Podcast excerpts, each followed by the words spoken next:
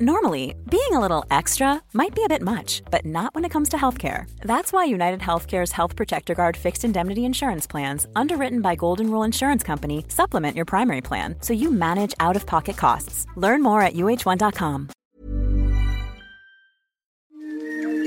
This is an RNZ podcast.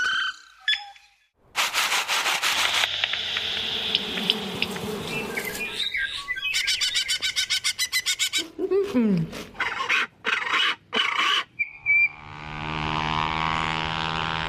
like our changing world. Piki mai kake mai, and welcome to Our Changing World. Ko Alison Ballance aho. Later on, we'll hear about the chemical element that is the queen of the touchscreen. But first up, we're off to meet fish being put to the test in a swimming flume. The fish are being put through their paces by student Dana Nolte from HZ University of Applied Sciences in the Netherlands and Niwa freshwater ecologist Paul Franklin. We met Paul a few weeks ago, putting satellite tags on migrating longfin eels.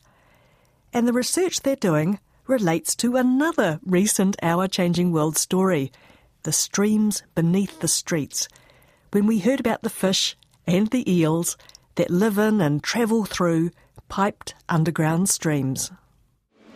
Now we've come into a noisy room, Paul, with a red light, and we won't stand here very long, but what are we looking at?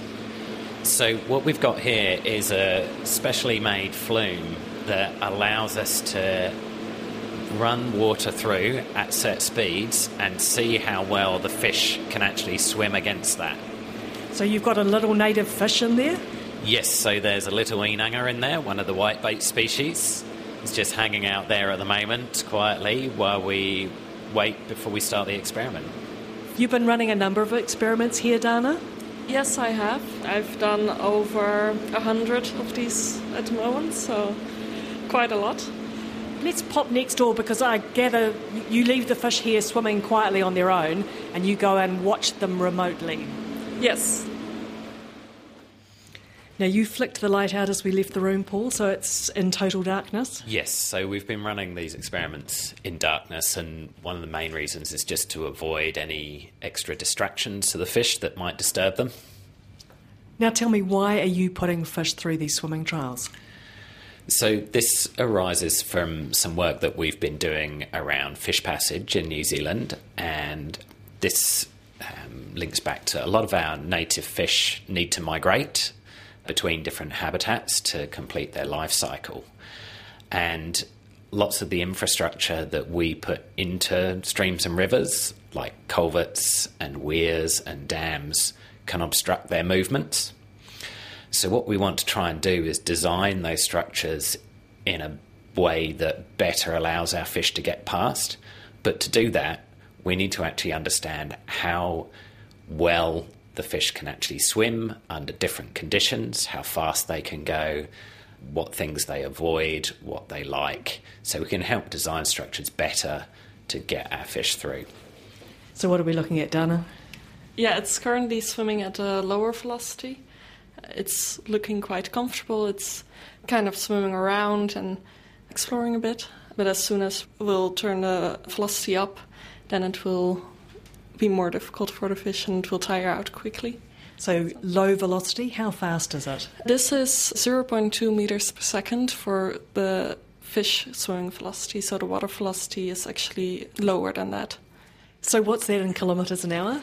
0.72 kilometers an hour. And you're going to turn the speed up? I'm going to turn it up to 0.8 meters per second, which is 2.88 kilometers an hour. Okay, so that's quite a big increase in speed, particularly Yes. when you're quite a little fish. Yes, so at 0.8 metres per second, that's quite a challenge for these little fish. And the work we're trying to do here is figure out how long a fish can actually swim at a given speed. So at this sort of speed, we wouldn't expect them to be able to swim for very long. Oh, there's some bubbles coming through, so here it goes. As you can see, now the velocity is flying really fast through there, and the fish is being able to work really hard, and it's swimming pretty hard, and eventually it will give up, which it's pretty close to now. So we'll stop that experiment. It's giving it, rallied. it's, yeah, it's rallied and given it another go now. But that's because the velocity slowed down, so it, the fish can actually recover. But what you can see is at a really high velocity like that, they can't swim very long at that speed, and so that also means they can't swim very far at that speed. So if you can imagine something like a culvert running under a road that might be 20, 30 or more meters long, if you've got a really high water velocity like that running through it, one of these fish has absolutely no chance of ever getting to the other end. Because culverts tend to be long and smooth, there's nowhere for a little fish to hide, there's no little eddies it can pop off into and have a rest. That's right. The normal way that people design culverts is to get water from A to B as quickly as possible because you're trying to improve drainage and avoid flooding, which is completely understandable. But exactly those conditions are the complete opposite of what our fish need to actually get through somewhere. When you get high water flows like that, that might be after, say, a, a rain event, and in suburbia in particular, you get lots of hard surfaces, you get lots of flashy water running off really quickly. Yeah, that would be a good example. But even in some sort of fairly normal conditions, you can get sometimes you have culverts that are really reasonably steep. And when you get a steeper culvert with more water running through, it can actually still get quite high velocities coming through. And it doesn't necessarily have to be through the whole structure as well. We had one example of a culvert here in Hamilton where just the little apron section right at the end of the culvert had a water velocity of over 1.5 metres per second, and the fish couldn't get past that sort of about three metres at the start. But if you put the fish above that, they had no problem getting through the rest of the culvert. What kinds of fish have you been putting through this flume, Dana? Currently, I've only been putting inanga uh, in the flume, but the plan is to do more in the future. So, do you always start your experiments with a slow water speed before you ramp the speed up on them? Yes, that's right. So, part of doing these kind of experiments is you need to get the fish feeling comfortable in the test equipment before you really push them hard. So, we put them in, give them a bit of time to get used to being in the tank there. And then we give them that little bit of flow just to get them used to the conditions before we then start the test and give them their real challenge. If you left them swimming at that low speed, could they swim for hours? Yes, so Dana has been trying that just recently with a few of them at the very low velocities. I've tested on 0.4 meters per second velocity, and at that velocity, the one that I tested can swim for uh, 2 hours and 40 minutes. So that's quite a long time. What's the temperature of the water in there? So at the moment, the fish are being tested at 18 degrees. Uh, but what we're looking to do in future is actually run some experiments where we test them at different water temperatures. And why? Well, out in the wild, obviously, the water temperatures in our streams can vary quite a lot from quite cool right up to really quite warm in some of our sort of more exposed lowland streams. So we want to try and run them under conditions that they would be experiencing out in the wild. And does temperature have an uh, effect on their ability to swim? Based on some of the experiments that have been done with other species overseas, it certainly looks that way. So we are expecting to see differences um, as we run them at different temperatures. So are you finding pretty consistent results? Like they are all struggling as soon as you turn the speed up on them? What we find is, I guess, just like with humans in a running race, you get quite a lot of variation between individual fish. So some might last next to no time at all, some will last a bit longer. And so that's actually an important part of trying to design your structures is accounting for that difference in how different fish within one species work. But also, then when you start to take account of multiple different fish species, all that have different capabilities, that have different swimming styles, and so on, it makes it quite challenging to actually find a solution that works for everything. Can you retrofit culverts to make them more fish friendly, to somehow slow the water flow down or send it through a series of barriers so it can still serve us a good conduit for the water, so the water engineers are happy, but that it makes it more friendly for the fish. Yes, that's certainly what we've been trying to do. So there are a few different um, solutions that are out there that people have been trying to test. The main principle that they're based on is increasing the friction within the culvert to help slow the water down. And so one of the most common things is installing what we call baffles. So the ones that are sort of recommended in the fish passage guidelines that were launched last year look like little rectangular blocks that are all set out in a grid. And that helps to slow down the water velocities and increase the depth a bit in the culvert. And it allows the fish to swim up in between those blocks and they can actually rest in behind the blocks as well. Tell me a bit more about these fish passage guidelines. So, last year we uh, launched a new national guidance document. For the first time, we've actually set out a list of criteria to help people design structures better to allow for fish passage. So, it's got information on sort of good practice for designing new structures, which is where we really want to start making a difference. If we can stop installing more barriers now, that would be a good uh, start on helping our fish out. But also, we've got information in there on how to try and fix some of the existing structures, or at least make them slightly less bad for our fish. I remember seeing something on social media. It was probably a few months ago, and it was a a new culvert under the Transmission Gully motorway, which seemed to fail in being a good fish passage in that it had a, a big drop between where the stream came in and where the culvert actually was. Yes, I did see that one. I'm not familiar with the exact details of what was going on there. My understanding is that that may have been consented before the guidelines were launched, and so unfortunately, we are still dealing with new structures going in that don't meet the guidelines. What we're hoping in the long run is that sort of the information in the guidelines will actually be implemented in some of the regional plan rules and so on, which gives it a lot more strength when it comes to trying to make people design these structures better for fish. Now, we've still got that little fish swimming. Is it back swimming at its low water speed, Dana? I've completely turned off the velocity. So it's just kind of uh, exploring and relaxing a bit. This is inanga. What other species are you planning to do in here?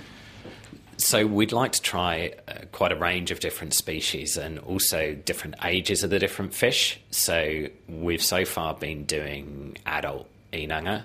Um, once we get through to the whitebait season, we'll try and do some of those really small whitebait inanga as well, because obviously when they're coming into fresh water, they're actually encountering these barriers quite close to the sea. So we want to know how they cope under those conditions. But we'd also like to try some of the other whitebait species like banded kokopu and giant kokopu. We'd like to go into some of the bullies species. So things like redfin bully and common bully are some of the easier ones to get hold of because it's more difficult to test fish that we can't get lots of. But also um, juvenile eels as well, so elvers. We'd like to test some of those and over time, we'd like to build up the picture of as many of our species as we can. Thanks, Paul. That was Paul Franklin from NIWA. And we also heard Dana Nolter from HZ University of Applied Sciences in the Netherlands. Kei te whakaronga mai koe ki tō tātou ao hurihuri ki te reo irirangi o Aotearoa. I'm Alison Ballance and you're with Our Changing World on RNZ. Now, it's time for another episode of the Elemental Podcast, celebrating 150 years of the periodic table. Alan Blackman from the Auckland University of Technology is introducing us to all the chemical elements alphabetically, and we are up to the queen of the touchscreen, indium. Ah, yes, good old indium, eh? Actually, that's a lie. I've never heard of it. yes, possibly you're not alone in that one, Alison. You might not have heard of it, but you'll certainly be familiar with it because we could call indium perhaps the queen of touchscreens. So, if you've got a smartphone or a tablet, there's lots of indium in those, and yeah, we will learn more about that as this goes on. Ooh, the queen of the touchscreen. I'm liking it already as a chemical element. Tell me more. Okay, as usual, the vital statistics. So, chemical symbol IN, atomic number 49, group 13, so it's sort of right in the middle ish of the periodic table. Gallium's above it, thallium is below, and to the left and the right are respectively cadmium and tin. Now, it was discovered in 1863 and it was named indium uh, from the Latin word indicum, and that means violet or indigo. And the reason that it was called that is uh, due to its discovery, which is quite an interesting little story in itself. So it was actually discovered by a colorblind physics professor whose name was Ferdinand Reich.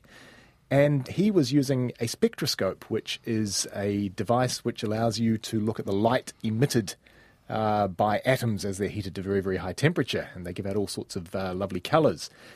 Now, being colorblind obviously isn't going to be too great when you're trying to look at uh, colored lines in a spectroscope.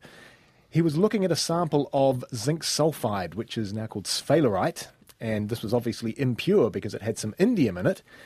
And uh, so he went to his chemistry colleague, the wonderfully named Hieronymus Richter, uh, and asked him to have a look. He wasn't colorblind. And so Hieronymus was the first person to see a brilliant indigo line that provided the evidence of a new element and hence where it's got its name from. Both Reich and Richter published a joint paper announcing the discovery, but sadly Richter went all academic, I guess, and sort of laid claim to the discovery on his own. So uh, things were a bit frosty between them from then on. I have to say that sounds a bit rude of Richter.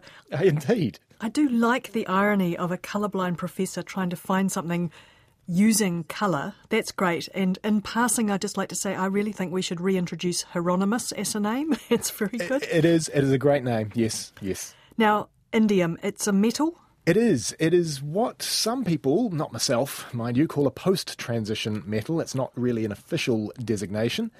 And these are the metals that uh, occur to the right of the transition metals, okay? And so that basically puts them between the transition metals to their left and the metalloids on their right.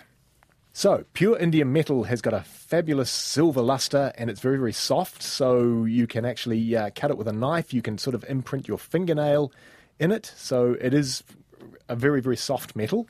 And interesting, it's one of the few metals that can wet glass. Hold on, what do you mean by wet glass? well, wetting is the ability of a liquid to maintain contact with a solid surface. And so basically, essentially, it sort of sticks to the solid surface.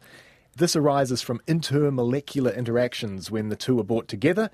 And so this makes it good for a couple of things, certainly mirrors. Okay, so it sticks very, very well to glass, and because it's got that lovely silver luster, it makes excellent mirrors and it doesn't corrode like silver does and also gaskets as well. You want something to stick really, really well to a solid surface, and use indium to do that. Silvering mirrors sounds like a very narrow market for something. Does it have any other uses? Well, really, since its discovery, sort of way back in the 1860s, there weren't really any uses. It was a pretty boring metal, I guess. And then World War II came along, and as often happens in times of war, uh, uses are found for things that previously had no use. And they found that uh, very thin films of indium were good at lubricating aircraft engine bearings. So that was pretty much it. And then all of a sudden, indium hit the big time in the past couple of decades because of the discovery of the semiconductor indium tin oxide, otherwise known as ITO. And when that happened, indium really became absolutely indispensable to our modern day world. So, what's ITO and why is it so important? So, ITO is what we call tin doped indium oxide. It's basically indium oxide with anything up to around about 10% or so by weight of tin in it. And that's what we call doping, and we've talked about that in, in earlier episodes. Uh, if you go over the 10% by weight, you end up with uh, something that doesn't have the wonderful properties uh, that ITO does. And the special properties that ITO has are number one, it conducts electricity, and that's kind of thanks to the tin in there. And it's also transparent to visible light. And this allows it to be used in things like, for example, electronic displays. So we think of those as being constructed of individual pixels And ITO is able to deliver signals to individual pixels because it can conduct electricity, but it doesn't block the light from the other pixels. And that's what makes it so very, very useful uh, in anything that's got a display. So your touch screens, your mobile phones, your liquid crystal displays, all of those sorts of things. This is brilliant. I've always wondered how my touchscreen on my phone manages to know what I'm pointing at. So, how does it work? Oh, grief. Okay, um, this is this is more a question of physics and engineering. I'll go and give it a go. Okay, there are two types of touchscreen. So one's called resistive, and the other is capacitive. And smartphones use capacitive touchscreens, and they are electrical in nature. Capacitive comes from capacitor, and those of you who've done first year physics will know that a capacitor is a device that can store electricity. So, look on your smartphone, you've got this lovely tough glass screen. Now, the trouble with glass, obviously, is that it's an insulator, and so therefore it doesn't conduct electricity. So, in order for the touchscreen to work, we've got to have something conductive on the glass. And so, what we use is a very, very, very thin, transparent layer of ITO generally. Uh, there are other things used as well. But again, ITO is conductive, and the way that they lay it out is in crisscrossing thin strips, and that forms a grid pattern on the surface of your device, which you actually can't see. so, what happens then? So, you touch the ITO layer on the screen, and if you're touching it with anything that can carry an electrical charge, like, for example, your finger or anything like that, then what happens is you interrupt the flow of current, and then there's another set of wires running perpendicular to the conductive ones. They sense the disruption, they send the feedback back to the device to let it know whereabouts on the screen you're touching, and that's basically it. ITO touchscreen, so they don't deform. They're not the deforming type of touchscreen, so that allows them to actually sense multiple points of contact. So you can not only use one finger, you can use two or however many you want. And so that's what has given rise over the past, I guess, decade or so to the pinching and swiping and all of that sort of stuff that we are now so familiar with. So that is one form of indium used in uh, touchscreens. So there's a different form of indium that is used in solar panels, and that's a semiconductor copper indium gallium selenide, otherwise known as CIGS. I've been trying to wonder how you'd pronounce those abbreviation. So ITO for indium tin oxide, maybe. They always call it ITO, so oh. that, that much I know. Okay, I won't get that familiar with it then. Where do we actually get indium from? Okay, so I talked about the discovery of it when Mr. Reich was uh, studying zinc sulfide, or sphalerite as it was called. So that's where we do get it from now. So it seems to co occur especially with zinc ores in the presence of sulfur, so sulfidic zinc ores. And it was a reasonably, as I said, boring element before, but now it's so, so very important that the US Department of Energy recently gave it a critical rating in terms of supply depletion. And in fact, it's estimated that our needs for it, our growing needs for it, in fact, can only be accommodated until 2020, which is next year, folks. I know, but but all is not lost because apparently the way of the future is flexible screens. So we'll be doing away with these big clunky smartphone type things and we'll have things that you can roll up and put in your pocket because they'll be based on OLEDs and they will be replacing the LCDs that we currently use and so perhaps indium might not be so important in the future. Oh, it's been rather important for a, the last few years, though. Hey, oh, yes. my favourite part of the podcast. Tell me something interesting about indium. Okay, so this is something I've always wanted to try, but have never been able to lay my hands on enough indium to do it. So it's always written in books that the metal emits a high pitched cry when you bend it, a cry. And I've, in, in my head, got an idea of what a cry sounds like. Um, exactly. And this is not unique to indium, its neighbour tin also does this. Uh, if you look on YouTube for indium cry, you'll get at very best some sort of crackling, which to me is not a cry. But okay, um, I'm just going to interrupt there for a second because our listeners don't need to go to YouTube. So, uh, calling Phil in the control room, could you please play the piece of audio?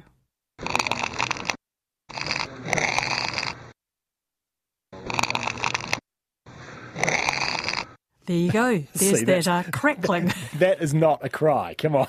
no, it's not. Why, why, why does it make that sound? That's actually tin, by the way, of course, not indium. Why does it make that sound? Oh, it's something to do with the crystals rearranging in the solid as you deform it, but I don't think we've got time to go into that, thank goodness. Oh, what a shame. Anyway, screaming indium or crackling indium. I'll remember that next time I'm swiping and pinching on my touchscreen. Thanks, indium. And thanks too to Alan Blackman from the Auckland University of Technology. That was episode 37 from the ongoing podcast series Elemental. It's available from your favourite podcast provider, and I also post all the episodes on the Our Changing World webpage, rnz.co.nz slash Our Changing World.